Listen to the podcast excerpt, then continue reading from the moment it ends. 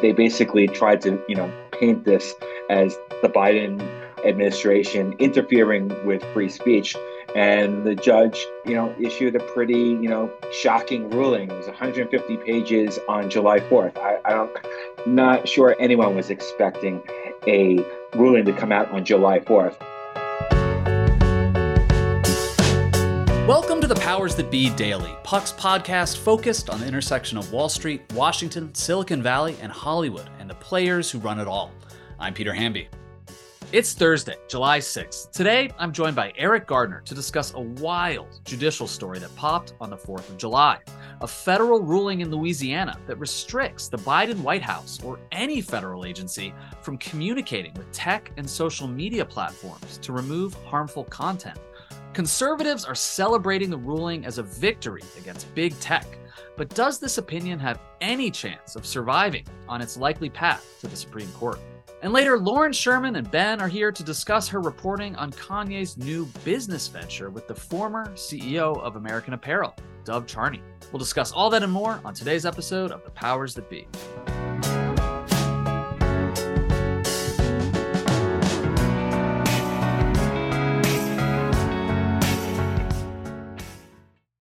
This episode is brought to you by Shopify. Forget the frustration of picking commerce platforms when you switch your business to Shopify, the global commerce platform that supercharges your selling wherever you sell. With Shopify, you'll harness the same intuitive features, trusted apps, and powerful analytics used by the world's leading brands. Sign up today for your $1 per month trial period at shopify.com slash tech, all lowercase. That's shopify.com slash tech. Happy Thursday, everybody. Welcome to the Powers That Be. Two days ago, on Independence Day, a federal judge in the U.S. District Court in the Western District of Louisiana ruled that the Biden administration could not communicate with social media platforms about content moderation. A lot of this stems from conservatives, people on the right, people who were skeptics of the COVID vaccine, basically complaining that the government was meddling with tech companies to censor free speech. And this has now made it into the federal courts, and it might go all the way to the Supreme Court. For some analysis on this, I'm joined by our Eriq Gardner, our legal maven. Eriq, a lot of people on the right uh, and Robert F. Kennedy Jr., whatever ideology he is, are celebrating this. This came down on the, you know, 4th of July. The Attorney General of Louisiana, who was one of the people who filed the lawsuit, said, Happy Independence Day. And then predictably, a lot of people on the left are furious about this. David Axelrod tweeted, Turns out you can now shout fire in a crowded room, that this is crazy that the government can't even talk to big social media platforms like Twitter or Meta, which owns Facebook and Instagram, about possibly taking content down that is either inflammatory or dangerous or a threat to public health. So, walk us through this. What exactly does this ruling say? And can the Biden administration no longer even have anyone in any tentacle of government like send an email to somebody at Twitter or Facebook?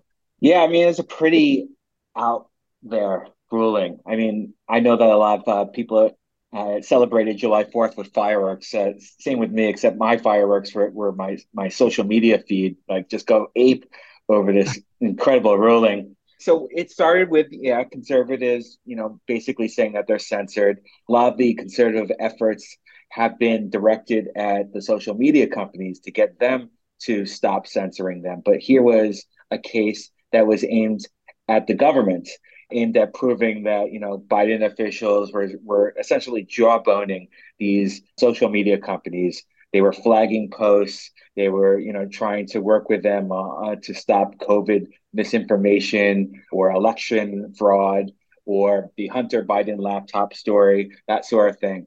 And so what happened was the attorney generals of Missouri and Louisiana brought this lawsuit, and then they collected a lot of discovery. The judge authorized depositions with all sorts of uh, Biden officials, and they collected emails, and they basically tried to, you know, paint this as the Biden administration interfering with free speech. And the judge, you know, issued a pretty, you know, shocking ruling. It was 150 pages on July 4th. I, I don't, not sure anyone was expecting a ruling to come out on July 4th. Like, why that day of of all days. But anyway, the judge basically says that the Biden officials can't contact social media companies on certain things. But but the judge also carves out uh, you know a bunch of other stuff that the uh, Biden administration is allowed to do. For instance, they're allowed to contact social media companies about criminal conspiracies or national security threats or voting suppression or foreign attempts to influence the election, those sorts of things. So it left a lot of people scratching their heads. This is basically a decision that, that came out from nowhere. There's very little citations in the opinion itself about you know what the basis for for this is. So obviously, it's going to be a you know pretty interesting appeal coming. Yeah, the judge Terry Doughty is a Trump appointee. He was appointed in 2017, and I, I looked it up actually. Back in 2021, he issued a, a an injunction against a federal mandate that healthcare workers should get the COVID vaccine. So I mean, he's clearly ideological on this topic at least. but you mentioned he, there weren't a lot of citations. I mean, what did he point to as an example of how the federal government has somehow meddled with content moderation on these platforms? And it should be said, you know, the Trump administration was in contact with the platforms as well before Biden came along. Right.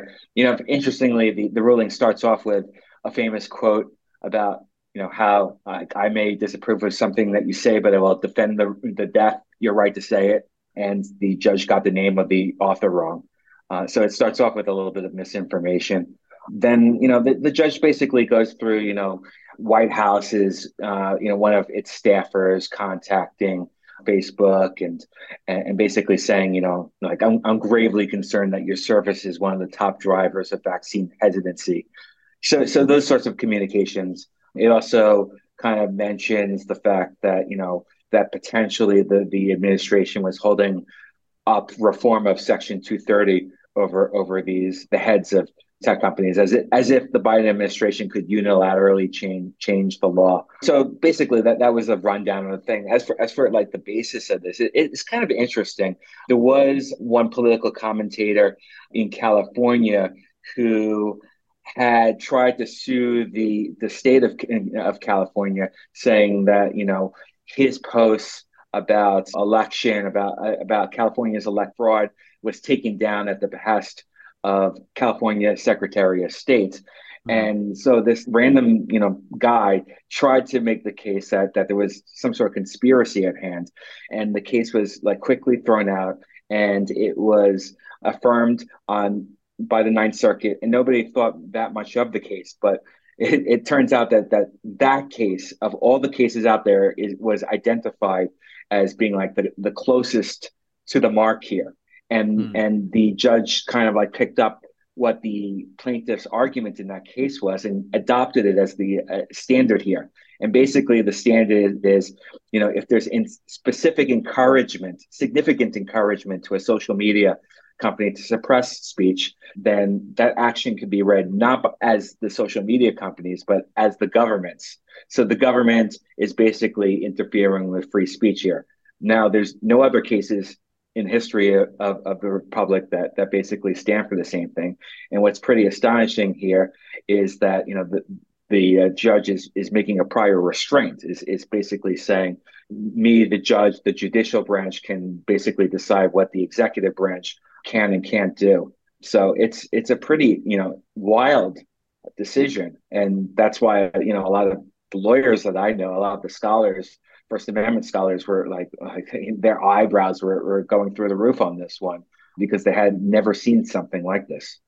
Yeah, I mean, appeal likely. um, it should be said too, you know, I, and I should I should say I work for Snap, the parent company of Snapchat, when I'm not with Puck, but the responsibility of removing posts that might be harmful, that might contain bad information about elections, about science, etc. Those decisions rest with the private companies and government officials, federal agencies, they don't get to tell these private companies what they can and can't post. And importantly, a lot of these companies work with federal agencies in a good way to stop child sexual abuse, human trafficking, terrorism, white supremacy. I know there's probably some people on the right who like once you get into terms around you know right right wing content, white supremacy, etc. Like they then it gets a little too political. But federal agencies need to work with these platforms, for example, the National Center for Missing and Exploited Children and the DOJ to sort of stop bad guys from doing bad stuff on the internet. And so I'm just curious maybe if this ruling overlooks some of those things that you would think conservatives care about. Certainly, MAGA conservatives make a big show about caring about human trafficking and child sexual abuse. Yeah, I mean, it, it, the fact that government agencies have tried to influence the public sphere it wasn't invented a few years ago upon the birth of uh, these social media companies. I mean, they've been complaining about what newspapers have been printing since you know basically the the founding of the nation. So I mean, like it, to, to see a decision that like quite literally suggests that this is the most massive attack against free speech in United States history is just like fantastic and incredible. And it is telling that, you know, that the judge identifies, you know, just a few conservative priorities here, you know, COVID vaccines, Hunter Biden laptop, election uh, integrity, and, you know, kind of ignores all the other sorts of ways that the government tries to influence these social media companies. And you're right, social media companies have a legitimate leg to stand up to. Uh, they they can, you know, resist if they want to. They could say, no, we're not going to do this. And they are pretty well protected because of Section 230. The government can't do anything about that. And for the government to do something on on that, that would be the, the illegal thing. So there's, you know, just a lot of astonishing things and, and reasons to question this. Now, the problem is that, you know, yes, there will be an appeal, but it's going to the Fifth Circuit, which is probably the most conservative circuit in the nation. So it, it is this is going to be a very interesting path going forward. Well, thank you for following it for us and reading a 150 page decision on a day that most people were drinking 150 beers. We appreciate it, Eriq. Thanks so much. Thanks. I get high on the supply. Yeah. when we come back, Lauren Sherman is here to talk about Kanye's new business venture.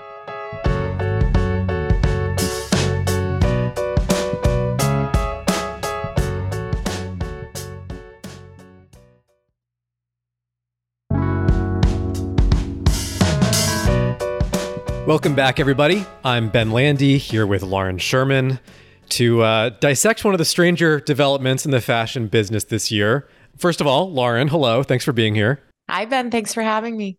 So, you confirmed the rumors the other week that Dov Charney, who most of us know as the guy who founded and ran American Apparel before he was ousted in 2014, he is now working with Kanye West on whatever it is that, that Kanye is planning to do with his Yeezy brand. I have so many questions about this, but let's start with why would Charney, who's already this sort of controversial figure with his own pre Me Too mini scandal, want to work with Kanye, who is essentially radioactive right now? I don't think Dov cares at all about whether Kanye is radioactive. I, he has nothing okay. to lose, I would say, is the big thing. And also, I've written about and covered Dov and interviewed him a good amount of times over the last, you know, 10, 15 years. And I think he sees this and from talking to people around him as an opportunity to participate in, in an art project, whether or not it, anything comes of it. it he's not thinking he's going to get rich off of this. I, I don't think that Dov is driven by money. He's really driven by curiosity. And I think he's attracted to insanity or, or, insane situations. And so everything I know about Dov, I assume he's approaching this as entertainment and, you know, a way to keep going in the business, which what it comes down to with Dov is he's made a lot of really poor business choices, but he is good at producing t-shirts and manufacturing in the US and quick turnaround and creating a quality product and all of that stuff. And he is a good manufacturing partner. If is he a good creative partner for Kanye? That I don't know. And we'll see sort of what comes out of this new relationship. Well, whatever Kanye and Dov do together, and I guess we don't know what it's going to be yet, they would be building this more or less from scratch, right? Like my, my, understanding is that Adidas basically owned all of the IP and the designs for Yeezy, everything but the name, really, when they terminated the relationship with Kanye. And the name was valuable because we know Adidas has said that they would save something like 300 million euros in, in licensing and marketing fees to Kanye after they ended this deal. But without the actual product that he was selling before, what is it that they would be selling? I mean, this would this be sort of an extension of the the blanks business that Dov had sort of pioneered? So definitely connected to the blanks business because they're going to be manufacturing out of Dov Charney's factory in Los Angeles, which Dov currently also lives in. Just a another side note on that. But you know, the Yeezy Gap was also named Yeezy. It, it's kind of like Fenty with Rihanna. She owns the IP to that. That the name itself is very, very valuable. So he can start from scratch and start a new business and he has the manufacturing capabilities because of Dov and and I'm assuming that is why they decided to partner. They've been working together on and off for many years on different projects and a lot of those dry dry cotton t-shirts that came out of Yeezy were manufactured by Dov. So they already have the manufacturing relationship.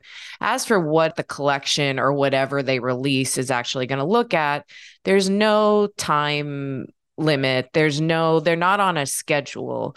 Again, it's like more like an art project. So whether or not anything actually ever comes out of it, I have no idea. What I do know from talking to people on the Dov side and on the Kanye or Ye side is that he's not interested in making slides. He doesn't want to think about hoodies. These things that had sort of become iconic. The the shoes in particular obviously are, are the biggest thing and what you see people wearing a lot, but the few things he did for Gap did sell out and you know limited runs, but it did perform well and it was really focused on kind of the basics in his way. So I would say whatever it's going to be, it's not going to be exactly what he did before. It's just the question is Ye has always been good at having really creative, talented people around him. He knows what's good and what's not. He's a great stylist. That's the word I like to use for him.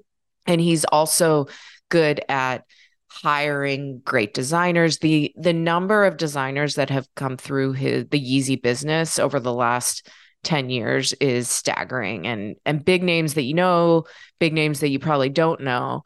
But who creatively is around him right now is a question. And then the other question is, does he just have the capability? You saw what happened with Gap, where it took forever for them to make anything. And granted, I, I don't want to give him too much credit, but dealing with a corporation like Gap is really challenging. When I was reporting on his relationship with them, one thing that kind of came out was just you can't have you can't have pre-existing holes in a gap product because it's like a fire hazard or something. There's all these weird corporate rules that he was dealing with. So that stretched it out even further but also it just took him forever to get anything done. So now he has no deadlines.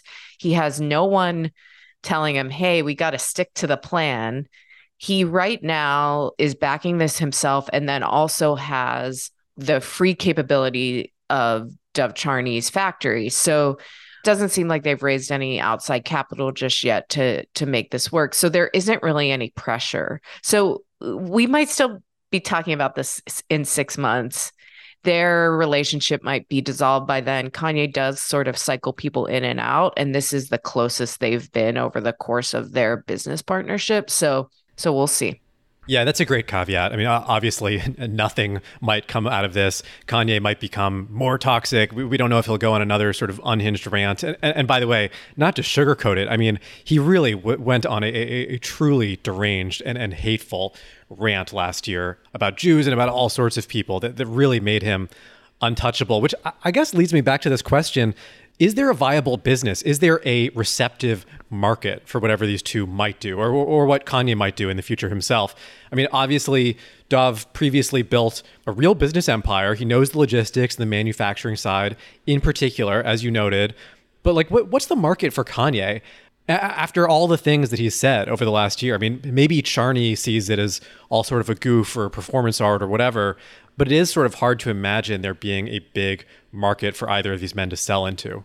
From inside the fashion industry, the high fashion industry, I don't think there's a lot of empathy or sympathy for Kanye at this point. I remember I came home from Milan and at the end of September 2022 and was sitting at my desk in Los Angeles when Kanye staged his White Lives Matter collection in Paris and seeing that all kind of go down from outside of the city and kind of talking to people in the industry who were dealing with him what he did over the course of those ne- that next month i think it really ended things for him it, uh, the word i used when i was writing about it was the the industry had indulged kanye for so long and that sort of stopped i'm not sure if with the adidas partnership done with gap the failure of gap if high fashion industry will bother letting him back in. Like they it's a very forgiving industry. Look at John Galliano and and his sure. ouster from Dior and then back to Margiela and you know, that's pretty much all forgotten. But he isn't going to make anyone any money at this point other than himself. So until he becomes a valuable commercial asset again to the fashion industry, I think they're pretty much done with him.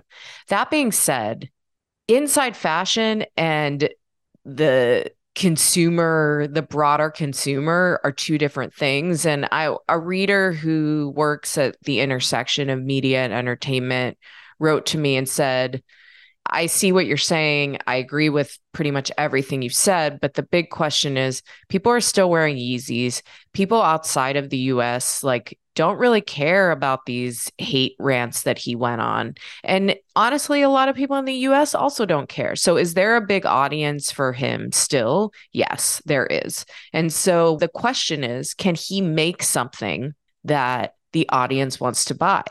And if he can, then this whole thing could turn around for him. People, like I said, are very forgiving. Right now, fashion inside don't care, but fashion outside does. And eh, you see this with so many brands that, especially in, in places like China, where it's just the perceptions are so different. Balenciaga, for instance, has really struggled for the last year in the US after all this crazy QAnon stuff that happened last fall with with that brand, which is weirdly, Demna, the creative director there, was closely associated with Kanye up until about a year ago, but it's still doing super well in China. If you look at a designer like Alexander Wang, who had a sort of Me Too adjacent scandal at the beginning of 2021, I think it was, his business is still booming in China. So there is commercial viability.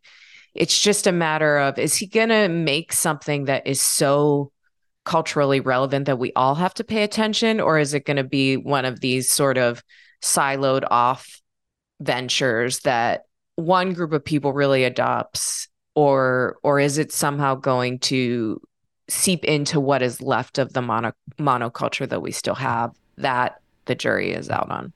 Yeah i'm glad you brought that that comparison up. So there is this question is kanye galliano is he wang obviously there's something a little bit different here in that he would um, ostensibly be building a new product, a new business, essentially from scratch. Whereas there we're talking about existing fashion empires where sales dropped back, but consumers were forgiving, consumers forgot, and they were able to resuscitate sales. But we'll, we'll see what happens. Um, you, you, were just telling me offline that um, Kanye and Dov were uh, spotted together in Tokyo. So whatever it is that they are cooking up or not cooking up, they are definitely hanging out. They're definitely talking to each other. Something is happening. So um, we will stay tuned and see what happens. Yeah, I look for, and thank you to all of the readers for the updates. I just got an image of Kanye at a hotel this morning in Tokyo. So I appreciate the play by play from our loyal listeners.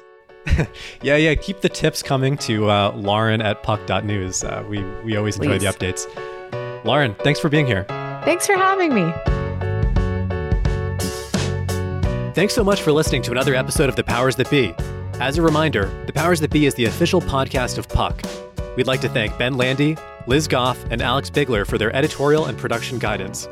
If you like what you hear, please share with a friend. It really helps us keep delivering the inside scoop that only Puck can offer. Follow us on Twitter at Puck News. I'm Ben Landy. See you tomorrow. This has been a presentation of Audacy. Please listen, rate, review, and follow all episodes wherever you get your podcasts. The Powers That Be Daily is executive produced by John Kelly, co founder of Puck, Bob Tabador, and Ben Landy, executive editor at Puck.